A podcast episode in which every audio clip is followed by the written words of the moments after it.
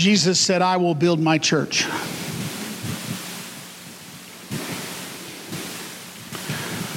So, how many people know that if you're a church that says we want to do what Jesus is doing, we're going to be involved in church life? I know that there's something really big from the Lord going on with this because there's nothing that the enemy is more determined to destroy with, repu- with bad reputation and destroy with uh, every means possible than the church. Never been a time in my life when more people speak evil about the church. And I get really stirred up about that because my commission is the church. I get really stirred up about that because I don't think you can really love Jesus and, and not love his church. Let me say that again. I'm not messing around about it. I'm not messing around about it. I don't think you can really love Jesus and not love his church. That doesn't mean you have to like, you know. Listen, I'm real well aware that the, um, about the difference in like and love. I'm real well, well, well, well aware of that. I love that, uh, that, that crazy guy, Jordan Peterson, that book he has. Don't let your children do anything that will make you dislike them, is one of his rules for living. and every once in a while, I'll say to somebody, You know, I don't like you very much, but I can only say that if I love them and I want them sorted out. So you can say I don't love, I don't, I don't like what's going on here or there. Don't like this about the church. But if you don't love the church, there's something missing in your discipleship. Because when Jesus said, "Pick up your cross," it was right after he said, "I will build my church." Crickets. All right, so let's, let's get past that and, and, and, and go ahead and get stirred up in other ways. oh, that. The gates of hell.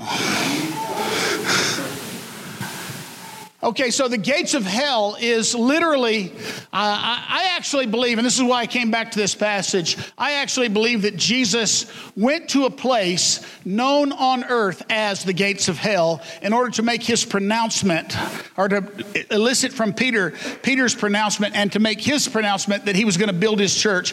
I think he went to the very place known on earth as the gates of hell. I'm going to get into that in this message this morning, but uh, this, this idea of the gates gates of hell. Most people read it, they think it's metaphorical. No, it's a, it's a declaration of war. It was Jesus formally announcing to the powers that he had come to dislodge them. And that he would settle for nothing less. Um, and so the gates of hell has existed in, uh, it's, it's strange when, when people in general don't get things, we have to have the poets and the artists to help us get them. And so I couldn't help but, but look into just a little bit. I didn't have to. I've actually uh, been to a, a, Rodin art exhibit, sculpting exhibit, and, and seen his Gates of Hell that was inspired by Dante's Divine Comedy. And um, this sculpture was, was the, the artist's attempt to express the misery and agony of man. What was interesting was, guys, this thing took him 37 years, and he, he, he included and excluded imagery on it for the entire period of that life of, of, his life trying to get it right. And he took the images which i could blow that up for you real big. You can you can do that online. And uh, he took the, the images and did singular pieces from them. So this is the shades representing the souls of the condemned. And, it, and they point to an inscription that says abandon all hope ye who enter here. Those are the ones that are standing atop. And then underneath is the thinker. Everybody knows the thinker, but most people don't know it was originally called the poet. And most people don't know that it represents uh, Dante himself uh, as, as the one who is a tortured soul and, and contemplating the descending into the abyss and trying to transcend above it all through his poetry and his art. Um, artists and uh, artists uh, uh, contemplate things on a different level than other people do. Uh, I'm convinced that um, one of the um, salutary aspects of mental illness is the production of great art. Come on, people. I think God takes every broken thing. Uh, listen, if you don't believe that, don't, don't read the Psalms because that David was the most depressed dude on the planet.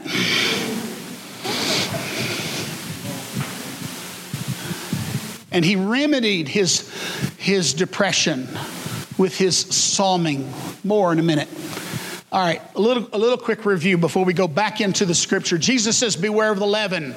Say leaven. Leaven, leaven of the Pharisees and Sadducees, which was nothing to do with the issue of bread, but it was everything to do with their teaching because they had replaced the word of God with their tradition. I gotta, this is a, a, a slight side note, but I, but I gotta, I gotta go down this road. Um, Everybody in the world thinks they want to be a preacher, teacher, um, and, and especially the itinerant ministry has made has inspired people that they want to do that. And look, it's very intoxicating that aspect of it. It's it's great. But I want to tell you something. If you want to be uh, a, a, preacher, the qualification, the real qualification for being a preacher teacher is a complete immersion in the, of the in the Word of God and a willingness to look critically at what's tradition and what's what's revelation at what comes from man and what comes from God. And Jesus has said, he says, Your leaven is that you think your traditions are, are the word of God. And they said, Why do you break the traditions? And he said, Why do you break the commandments? That was the setting for this passage that we entered into. And, and, uh, go and we live in a great time. You guys we're, living in a great apostasy. I don't know if you know it. I, i've lived now through a great revival the 60s and 70s didn't know it was a great revival but i am very well aware of the apostasy that's taking place now. I am seeing people fall away in epic ways and they're they're bold about it and mostly it has to do with a very slight, weak understanding, immersion, grasp in, in, in what is revelation from God. And, a, and a, a big ear toward hath God said, or the ideas of man. This is a big, big deal. This is a big, big deal. Jesus built his church on, on the testimony of apostles and prophets. Those are people who move by revelation, not tradition. And I have a really big, I, I, have a continual axe to grind. I want to be more wild and more charismatic, but I want prophets who prophesy because they're so immersed in Holy Scripture that they cannot not speak, that they burn like they're on fire.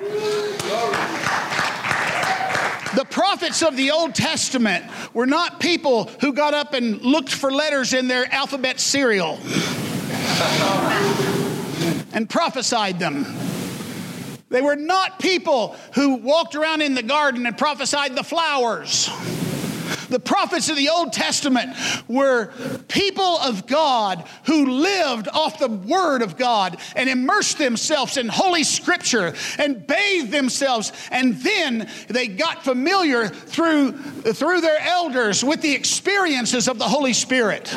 Come up here Monday. We're going to help get you immersed in the experiences of the Holy Spirit. But do you want to prophesy? You can get activated in prophecy in lots of ways, but you will only really prophesy if the Word of God burns in you with a fire. And so when they came at him with tradition, he came at them with scripture. And the Gospel of Matthew started off with it. You've heard it said, but I say to you. And Jesus came in the revelation of Holy Scripture because you, you got to get this. Oh, you got to get this. You got to get this. because, because there's too many people who want a position who, who, I'm telling you, get in the bottom of the boat and do some rowing. You got to do the hard work of being alone and eating and drinking what is what God feeds you. You got to get alone with him. And it isn't just about your creativity and your thoughts, it's about what He has revealed from heaven. And when you are fully immersed in it, then up from that revelation from heaven will come enlightenment and insight and the ability to see the Word of God coming alive on top of people. You'll be looking at them and you will see the Word of God written on them. Come on, church. Come on, church. I want I want a people who are so on fire. Look, because here's what I'm seeing. There's been a great renewal, and there's lots of young people that are swept in this renewal, but they are not rooted in the Word of God. And it has been my ambition since the day this church opened that you're going to come to this place and we're going to open Holy Scripture and we're going to look at it and we're going to speak of it. We're not going to speak of it just in terms of the way it cheers our heart for a moment, but we're going to speak of it in terms of the long thrust of God's revealing Himself both in history and in acts of miracles to show us His glory. Yeah. Come on, church. So let's talk about scripture a minute. This is all introduction. We ain't even got there yet. Teachers have tried to tell you about the word inerrant. Now, I'm going to tell you something. I, I've never said this actually. I don't really like the word inerrant as a description of Scripture. Inerrant is a word that belongs to science, not Scripture. This does not mean that Scripture is errant. This just means that the measurements of errancy are not the measurements which you apply to Holy Scripture. They are inadequate.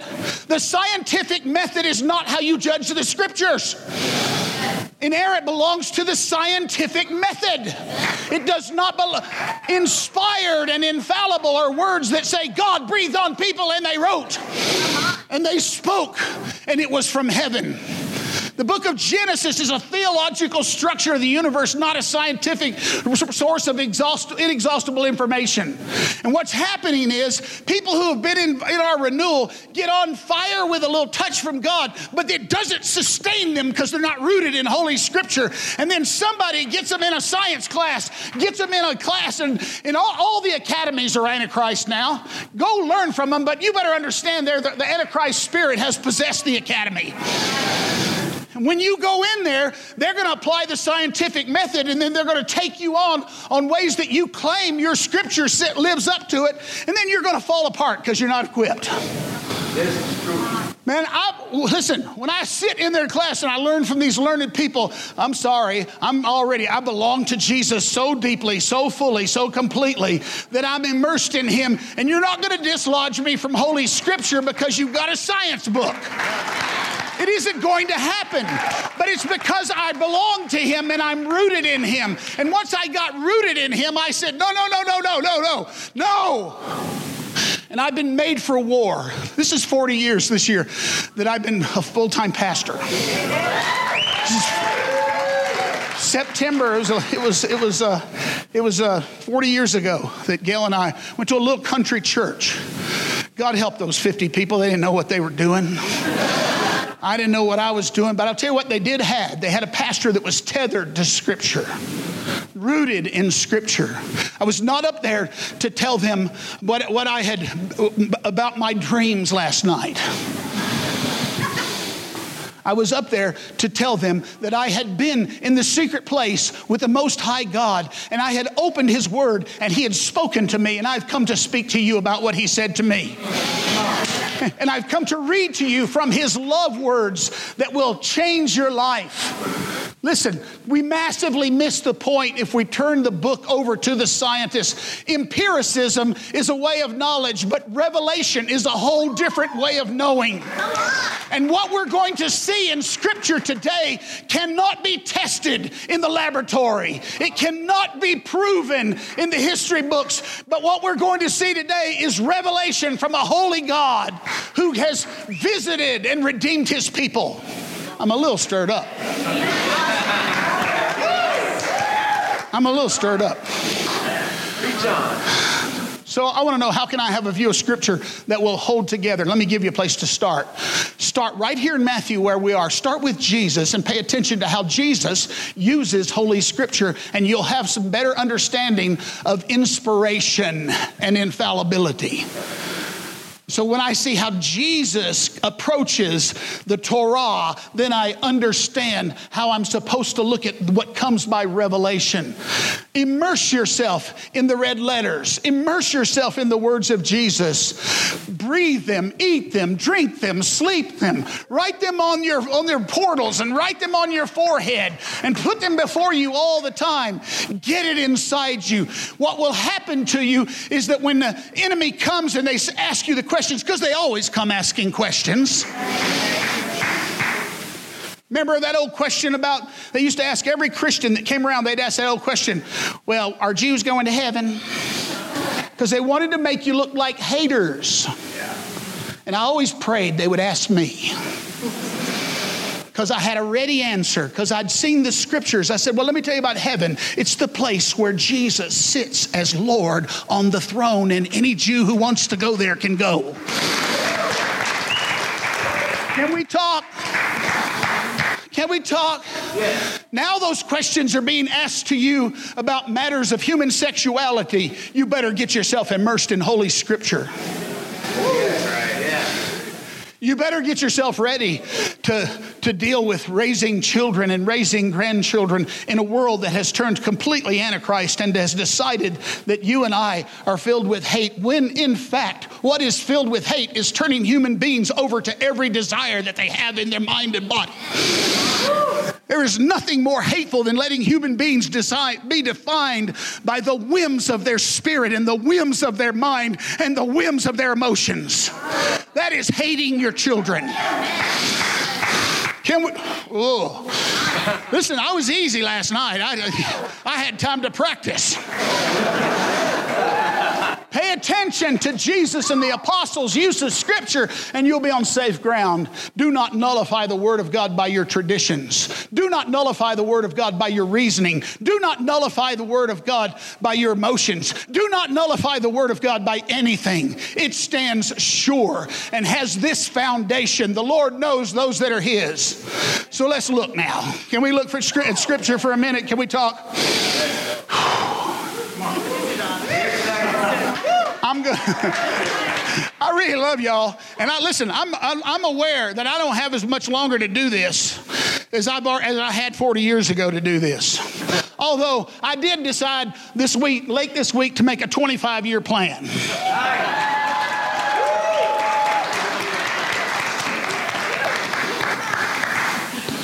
Whatever that means. what it means is I plan to be upright and still able to speak. And if I'm not able to speak, here's what I intend to do I intend to breathe out his breath. Yeah. Yeah. I intend to saturate the atmosphere so much with His truth that you can come close to me and get it. I intend to become it. See, the outer man is perishing, but the inner man is being renewed day by day. I intend to become what I what I want to be. I want heaven to be a familiar place in the end. I want it to be, I understand this air, I understand this water, I can breathe this environment. It is my life. Yeah. Jesus lived in the seen and unseen world, and this is why he did things that were not often understood by people. For instance, he comes to be baptized. When Jesus was baptized, he was doing something in the seen world, identifying with all the people, and he was doing something in the unseen world. He was foreshadowing the death that he would die. You see, the powers did not understand why he came, and neither did the disciples. But Jesus, in his baptism, was foreshadowing the fact fact that he would die, he would be buried, and he would be raised from the dead, never to die again, never again for death to have dominion over him. And so this was his baptism. It was a seen and unseen event. He went into the wilderness to be tempted by the devil. Why? Because Adam had been tempted by the devil. It was time for him to be tempted. The first couple was tempted. It was time for him to be tempted. When he went into the unseen, when he went into the wilderness and the enemy tempted him, the enemy comes at him with an offer. What did he offer him? He offered him the kingdoms of this world. Listen, you don't offer somebody something they don't want.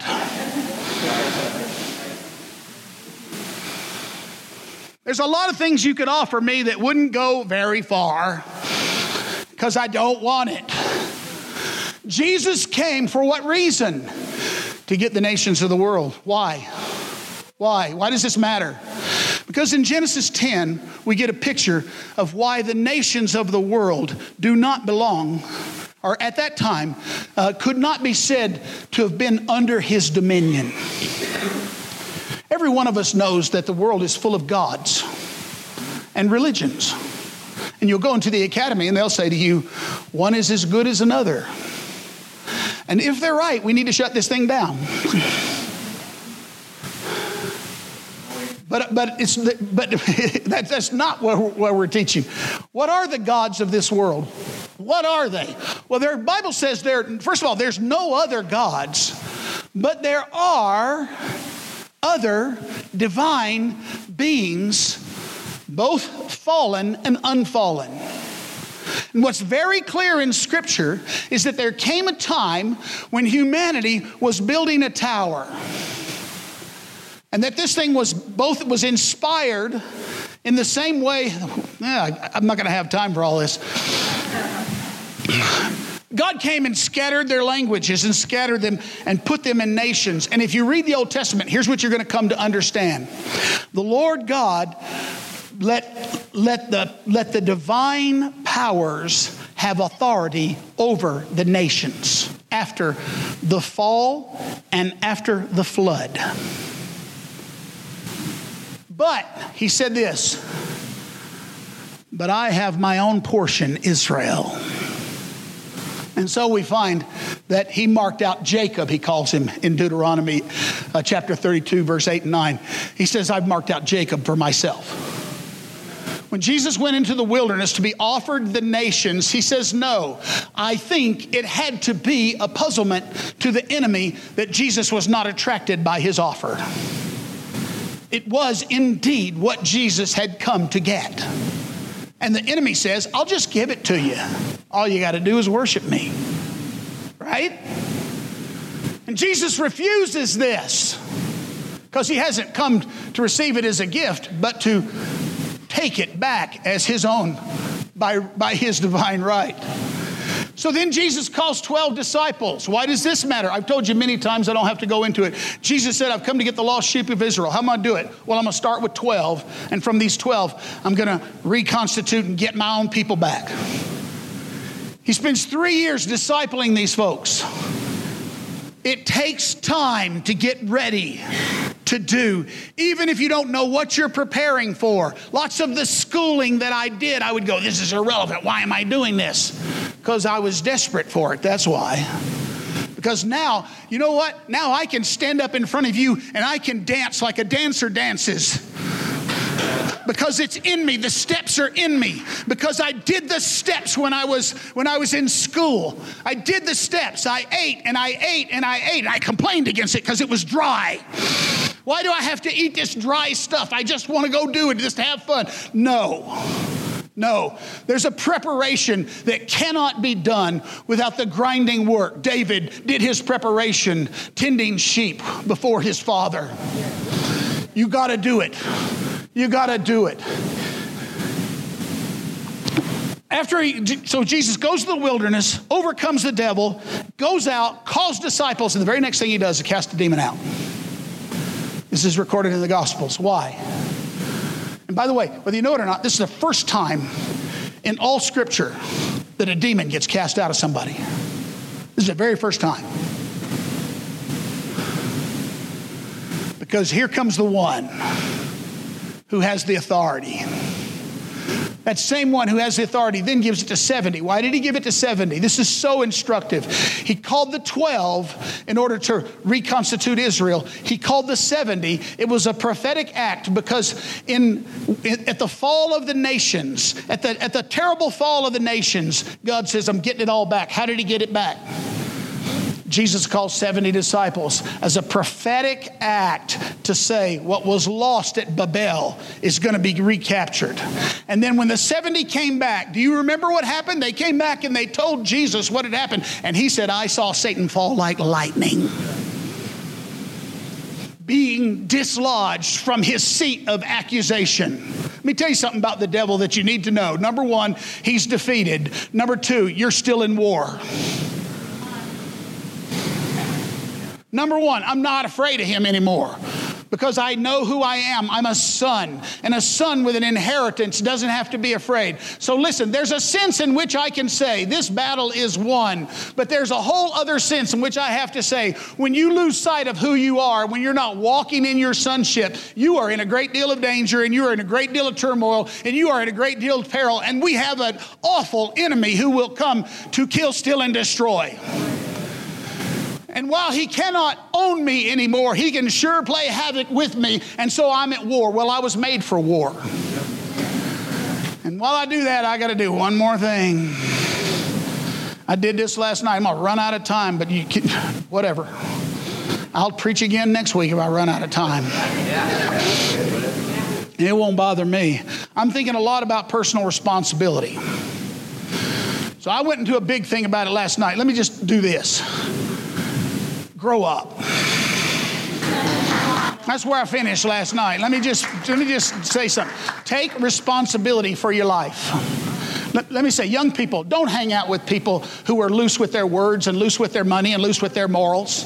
If they're not responsible in their private life, don't give them any time of yours. Do not pay any attention to them. They are fools. Can, can we talk? Or do like this one did and just tell them off till they get sorted out, and then you can talk to them. Because that's what she did to me, this one here. I, when, when I started trying to chase after this one, I was one of those fools. And she said, Stop it. and I did. And then I found out I wasn't very good at stopping it, so I had to get saved so I could stop it. Be, but personal responsibility. There's a lot of people that want a lot of authority, they don't have any responsibility. All authority comes from responsibility. It's time to grow up. It's time to take responsibility. It's time to say that I don't have to be tossed around by everything that happens in this world and every thought that goes through my head and every emotion that I have, and that you're not ever responsible for my bad behavior.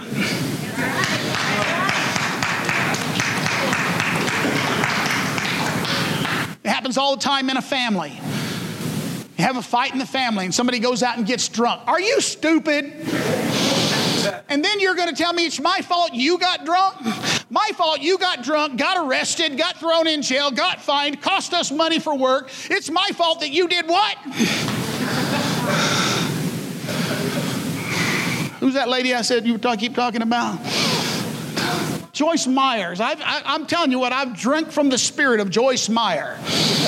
She's, she's everybody's favorite preacher because all she does is get up and tell people off every time she preaches.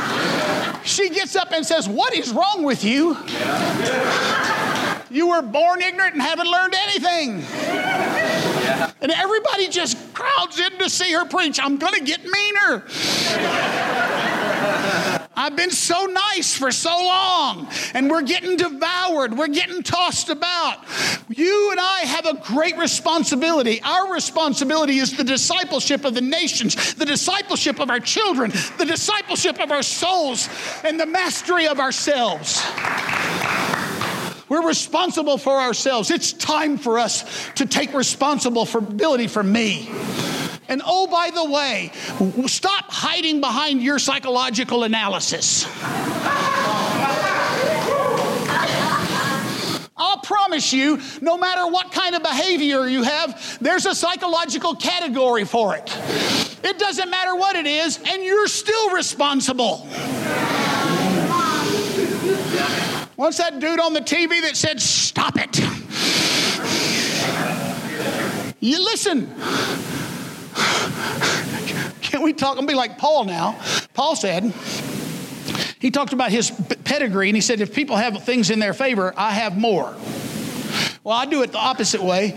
If you're crazy, I'm crazier than you ever were.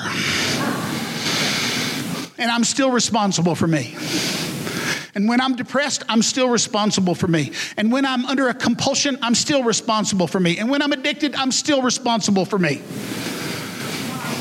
It's time for us to realize that we are not victims. It's time for us to realize that we can no longer say, My mama hurt my feelings, and so I act like an idiot all the time and hurt other people. The prophet Ezekiel said it this way No longer shall you say, the fathers, the fathers have eaten sour grapes, and the children's teeth are set on edge. The soul, edge. The soul that sins shall die. You're responsible for yourself. Yes, there comes a time when you're a kid and you are sometimes victimized and you can't do anything about it. But when you become a man, you put away childish things and you grow up and take responsibility. I'm hurting some people's feelings today, and I don't care. When you come and see me in my office, I promise you I will be compassionate. I promise you I will be patient. I promise you, you know me. I've done it, I've proved it. But oh, it's time. Oh, it is time. Oh, it is so time. It is time for us to realize that if the thrills and chills we get by the Holy Spirit are not turned into character and honor and behavior that's honorable and laudable, then it's worthless.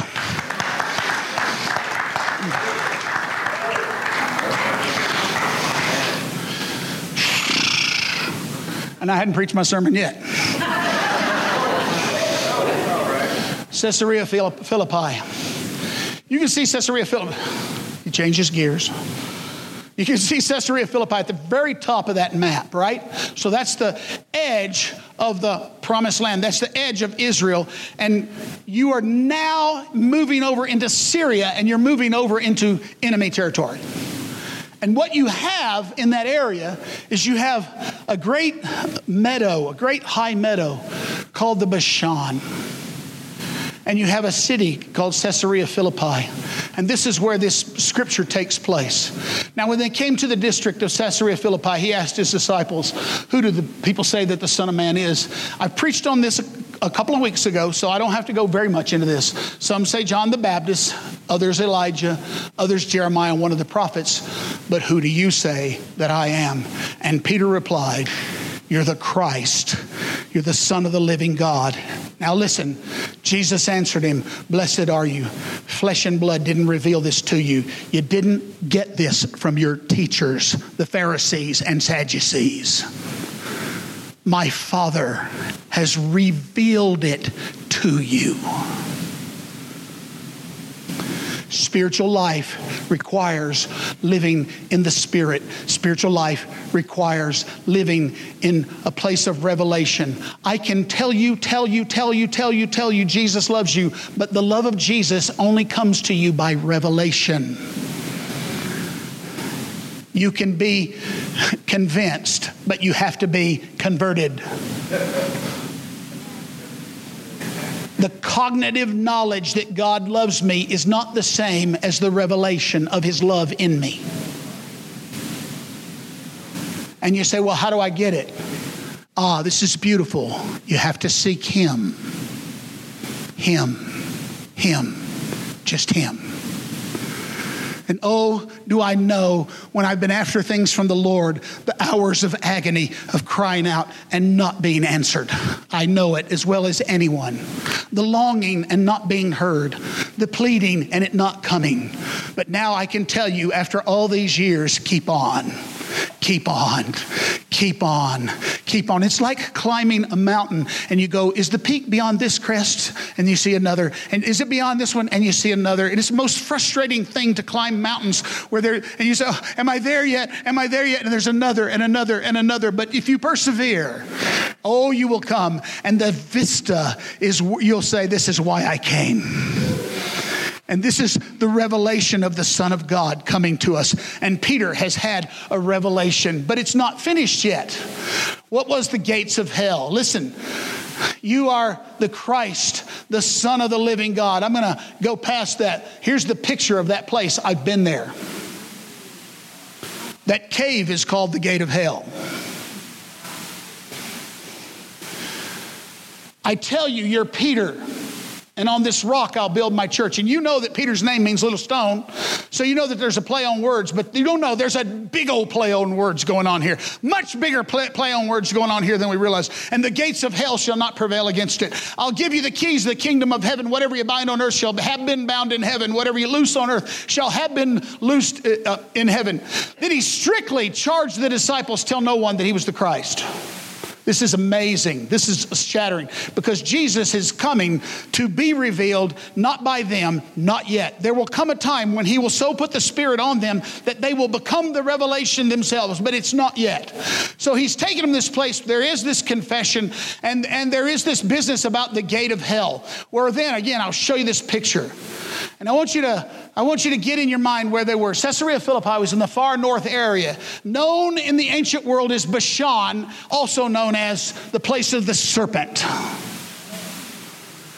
Where there were considered to be gateways to the realm of the dead. Do you know that Satan, after that after the fall, Satan became known as the Lord of the dead? You understand that? Well, this is, this is a place on earth. It was also in ancient literature known as a place where the sons of God came to earth in rebellion against God. And you can read about this in Genesis 6, 1 through 4. You can also read about it in the uh, non canonical, but nonetheless historical book of Enoch, where this stuff is recorded. And they said this was the place where it happened. It's also the cave of Pan one of the one of the uh, ancient gods and it was known as the gateway to the underworld. And further it was at the foot of mount hermon which i think jesus was referring to as the rock I think Jesus was using the double entendre of you, Peter, your confession, and this place. Why this place? Because Jesus came to a place, an intentional place, a place where the earth had been defiled, a place where Eusebius tells us there was at least 20 um, altars to demonic gods, a place that had been a place of spiritual worship all over, uh, all over the world. It had been a, a destination to come to. Mount Hermon, Mount Hermon Hermon's lofty heights that you hear about. I think it was here that Jesus is, at this wonderful watering hole. This one, this place where there was this cave, this place where portals into the place of the dead was believed to be, this place that sat between the, the area of Bashan and the heights of Hermon. He came to this place. Why? Because Jesus is wanting himself to be revealed to the dark powers because he has come to declare war. He has come to declare war. And this is what he is doing when he says, The gates of hell will not prevail. And those disciples would have known where they were standing.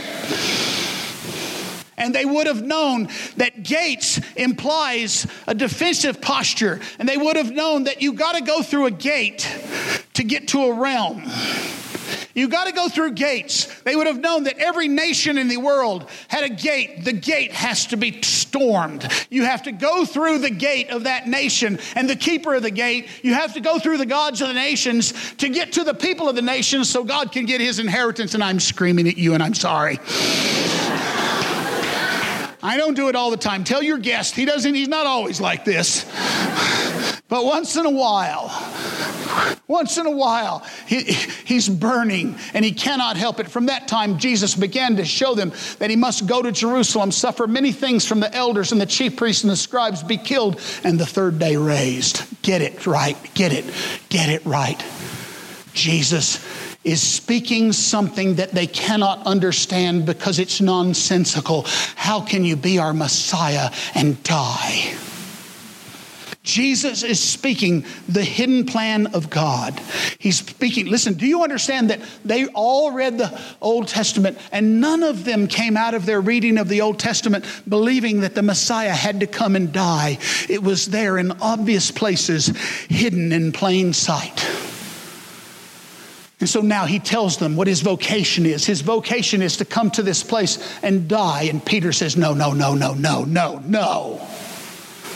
And Jesus says, I'm sorry, now you're talking like the devil, not like the one who has revelation from God.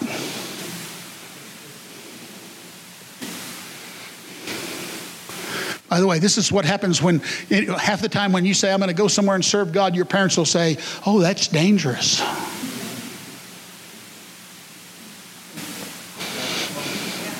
Take them and read them this passage and see what they say. They'll just, they're going to double down, is what they're going to do. I'm just sorry. I'm in trouble all the time. I got to hurry.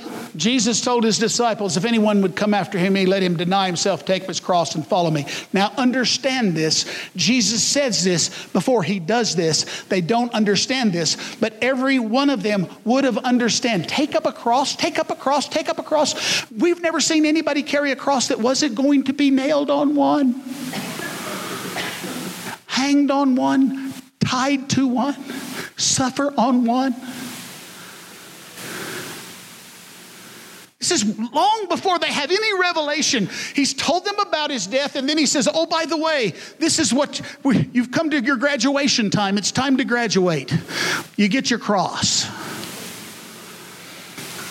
You've got to understand this. Anyone, the picture of carrying a cross is to be a dead man walking. So many apostasy that I'm talking about, many people have said yes, and now they're putting down that cross and going away because it's hard. Because you die there, you die there, you die there. You lose your friends, you lose your reputation, you lose your freedom. Lord, thank you that I'm old now.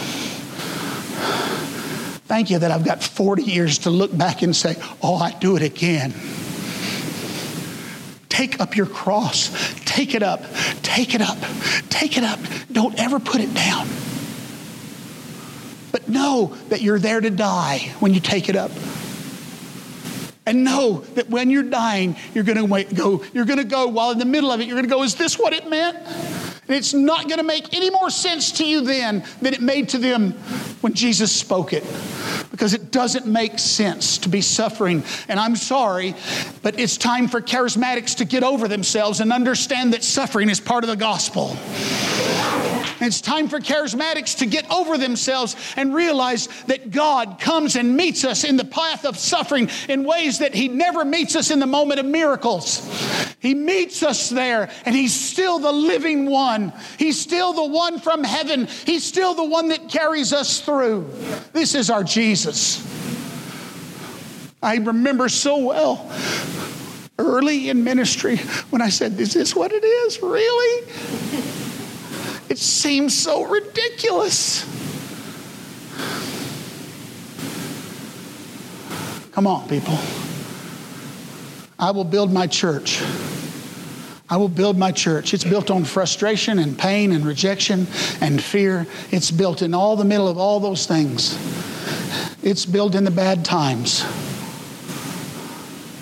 And I'm hearing about churches closing. He's still building. And the reason I'm preaching like this is because I plan to train a bunch of people, a bunch of people to be leaders in churches, leaders of congregations, preachers of the Word of God. But I'm going to tell you something. You've got to do better than read the back of a cereal box to get the revelation of heaven. You got to read the strange words of the prophets and study these strange places. Bashan, what the world is Bashan? You got to study these things and say, there's something here that I don't understand, and you've got to dig in it, and you've got to realize that you'll start a study in 2018, and in 2050, you might get a revelation. But you began a journey that you intend to finish because you're climbing a mountain, a high mountain on which you intend to die. What will it profit a man if he gains the world, loses soul? What will a man give in exchange in return for his soul? The Son of Man is going to come to his with his angels in the glory of the Father, and he will repay each person according to what he's done. Truly, I say to you, there's some standing here who won't taste death until you see the Son of Man coming in his kingdom. Now, you have to understand, I believe the kingdom is a, is a, was a now process even then.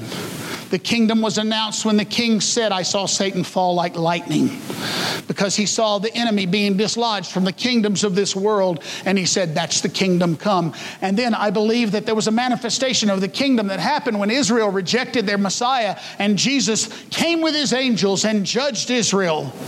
And their judgment is past, not future. Now there only remains for Israel a harvest, for the rest of them to be gathered into the kingdom. That's what remains a great harvest, because the king is going to have a greater harvest from his original people, even as he's going to have a harvest from all the nations of the world in every language, in every tongue, in every kindred. There'll be no hidden place, there'll be no gate that can resist him, there'll be no place that can say no. But he wasn't through with his disciples, he was doing something with them. He had taken them on a far trip because Jesus is about to turn turn around and he's about to go to his death, but they're not ready yet.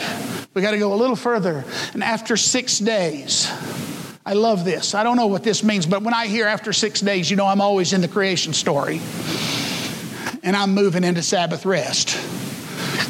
After six days, he took with him Peter, James, and John and his brother and led them to a high mountain by themselves and he was transfigured before them, and his face shone like the sun, and his clothes became as white as light.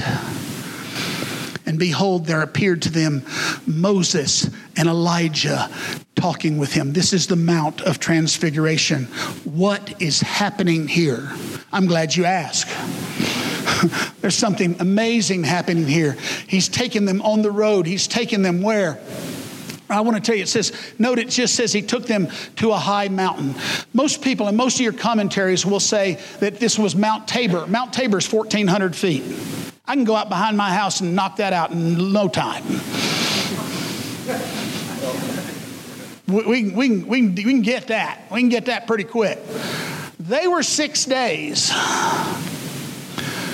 And so I'm going to tell you something. I believe, given the place where they were, given the, the thing that he was going to do, given the setting, I don't have this from Holy Scripture. I am speculating on this. I believe he went up Mount Hermon. I believe he went up that place where all the gods of the world had staked out their claim over the nations of the earth. Mount Hermon, 9,200 feet. Yes, that's a high mountain. Let's go up there. I believe he went up there. And what did he do there? Here's what he did Peter, remember what you said? I'm going to show you.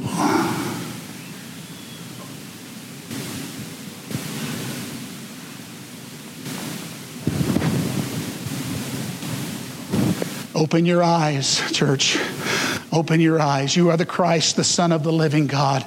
And Jesus takes him to the mountain and says, Peter, this is what you said. And the, and the one who had taken mortal flesh was momentarily transfigured into that realm of the unseen that science cannot touch. But that these simple disciples got fully immersed in the glory of God. I'm going to take you just a few minutes late today, but not long. Don't leave me. Stay with me just a moment. Look what it says. His face shone like the sun, and his clothes became as white as light. Do you remember that this happened to Paul? Just a thought. And behold, there were appeared to him them Moses and Elijah, the law and the prophets. Where did the revelation of the Son of God come? And why was Peter able to have what he needed informationally to get revelation? Was because Peter was raised up all his life in the law and the prophets. Because every kid in Israel was trained in the law and the prophets. And here they stand, the law and the prophets with him, and he's transfigured. And the glory that he has within him is manifested externally. And And, and, look what happens. And Peter said to Jesus, Lord, it's good that we're here. If you wish, we'll make three tents here. Because, yeah, you build a tabernacle when you're in a holy place. One for you and Moses and Elijah. While he was still speaking, when behold, a bright cloud overshadowed them and a voice from the cloud. The thing changes, see? See, it's just Jesus and his clothing that's transfigured. And now they're enveloped in the cloud of God's glory. They're, they're enveloped in the holy presence. And within he says, This is my beloved Son with whom I'm well pleased. Listen to him. Oh my gosh, do you see it?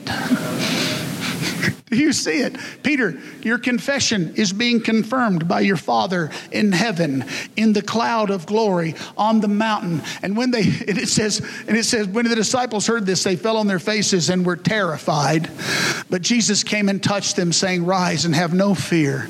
This is why, by the way, I'm going to tell you, anytime I'm hearing somebody talk about their revelations and they tell me how chummy they are with Jesus, I don't believe them. I'm sorry. Every revelation of Jesus in Holy Scripture strikes a terror into people that he has to comfort before you can get at peace. I tell you, I, it's Scripture for me, folks. It's Scripture for me. But Jesus came and touched them and said, Rise and have no fear. And when they lifted up their eyes, they saw no one but Jesus only. Oh, I'm almost, you think I'm done, but I'm not. I added some.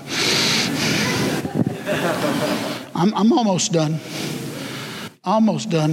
In fact, I'm so almost done. Uh, well, not yet. Do you get this? Yes. Revelation. Man does not live by bread alone, but every word that proceeds from the mouth of God. We get it by revelation. And hearing it is not always enough because you know what it says? Faith comes by hearing. You know what faith is? Faith is a person who's living inside of the revelation of the word that he's hearing. Faith comes by hearing, hearing by the word of God. Stand together. In 2 Peter, now I, I used these last night, but first, uh, one of them I referred to wrongly. I have to correct myself. I went back to scripture and had to correct myself. In 1 John 1 and 1, that which was from the beginning, which we have heard, which we have seen with our eyes, which we have looked upon, which we have touched with our hands, concerning the word of life. The life was, listen what he says, made manifest.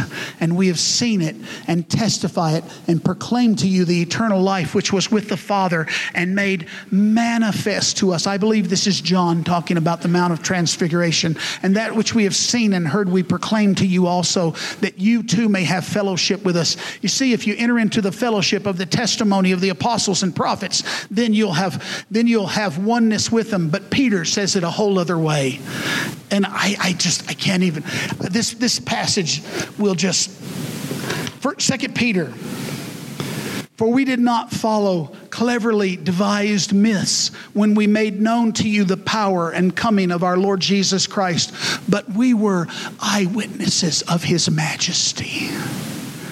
For when we received honor and glory from God the Father, and the voice was borne by him in majestic glory, This is my beloved Son with whom I'm well pleased. We ourselves heard this very voice from the uh, born from heaven, for we were with him on the holy mountain, and we have the prophetic word more fully confirmed, to which you will do well to pay attention as a lamp shining in the darkness until the day dawns and the morning star rises in your hearts, knowing this, first of all, that no prophecy of Scripture comes from someone's own interpretation, for no prophecy was ever produced by the will of man, but men spoke from God as they were carried by the Holy Spirit. He says, We saw the majestic glory and heard the voice. And that's how I'm alive today. That's what'll keep you alive. That's what'll keep you alive. That's what keep you alive, sons and daughters. It'll keep you alive, hearing his voice, seeing the revelation of his son, being immersed in him, being alive in him. Oh, the enemies coming like a flood. Hath God said, He's coming. He's coming. But he will not prevail. He never could, and he never will. Now, Jesus, touch us today. You need to be giving yourself to Jesus, this is the day to do it. If you do not know Jesus Christ, He wants you. You say, He wants me? Yes, He wants me. What will He do with me? Well, Jesus said, Don't build me any tabernacles on the mountain because my dwelling place is with men. He wants you to be His tabernacle. Jesus wants to make you His habitation. He wants to come into your life. And you're the one that's on the mountain throne of your life. You're the one that has the access. You're the one that has the tabernacle. You're the one that can say, Come and fill me with the majestic glory. You're the one that can say, I want this life. If you do not know Jesus today, if you have never given yourself to Him, but you have seen a glimpse of Him and said, If He's like this, I want Him, then this is the day for you to give yourself to Jesus Christ and say, I want my life. I want to give my life to Him. Is there anyone here that wants that you've never done this before you, or, or you've done it, but it's time to come back home? If there's anyone here that needs to give themselves away to Jesus, would you simply raise your hand that I might see it? If you're here, if that's you, then when I give, give a call in a minute, if it's you, I'm gonna other people are gonna come. They're gonna come for prayer. You can come. Ministry team, would you come?